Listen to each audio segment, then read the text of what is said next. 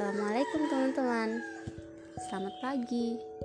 Senang banget lewat podcast ini. Aku bisa sharing-sharing lagi nih sama kalian. So, today I would like to tell you something that I think it's so important Khususnya buat kita, kaum remaja. Yaps, kali ini aku mau ngebahas tentang proses.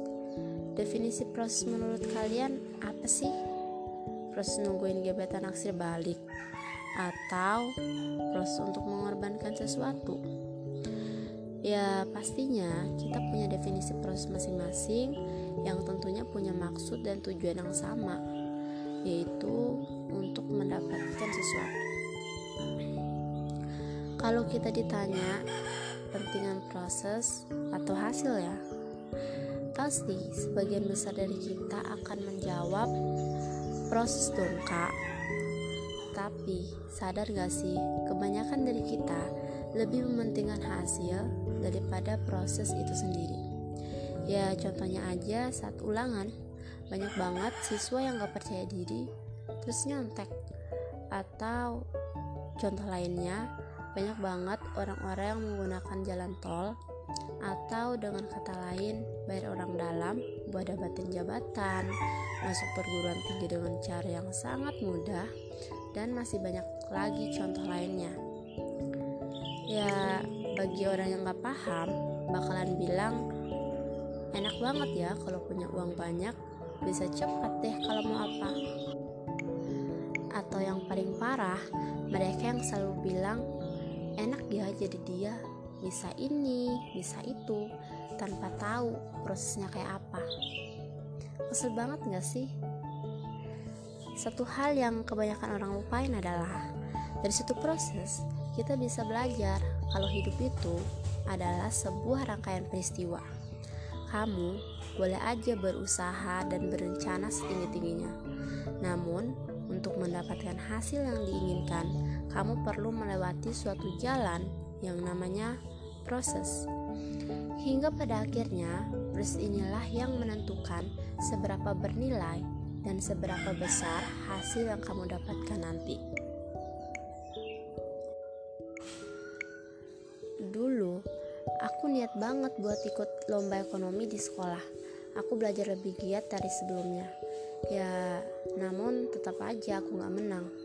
Awalnya aku ngerasa semua udah aku korbanin buat belajar, itu sia-sia kayak waktu bermain aku. Sampai guru aku bilang gak apa-apa. Namanya juga lomba jadi proses juga kan buat kamu. Yang penting itu gimana proses kamu buat belajarnya. Hasil itu urusan belakangan. Dan itu membuat aku sadar juga sih. Ada orang yang niat untuk sesuatu lalu berhasil lalu ada orang yang berniat lalu tidak berhasil contohnya kayak aku tadi. Dan bahkan ada orang yang nggak niat namun berhasil. So the question is apakah proses mereka yang tidak berhasil tadi sia-sia?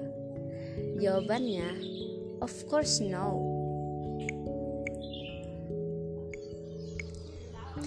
Apa yang kita dapatkan dari suatu proses akan berakhir pada sebuah hasil. Namun, terkadang hasil yang kita dapatkan ini tidak sesuai atau bahkan tidak sesuai dengan ekspektasi kita sebelum memulai untuk melakukan sesuatu. Hasil yang di luar ekspektasi kita ternyata sering kali membuat kita menghukum diri karena menganggap kita tidak mampu untuk mencapai impian yang selama ini kita usahakan.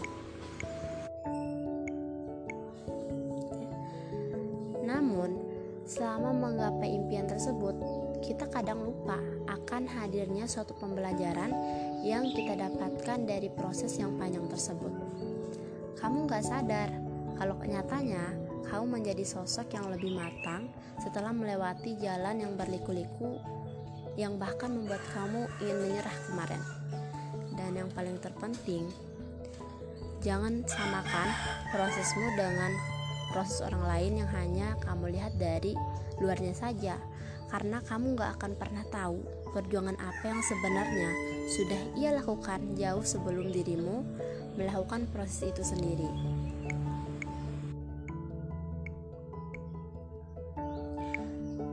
Dan yang perlu kamu ingat, gak ada yang bisa menggantikan manfaat dari sebuah proses yang kamu lakukan. So, jangan takut untuk berproses ya, karena kamu akan segera sampai pada titik terbaik dalam hidupmu. Good luck!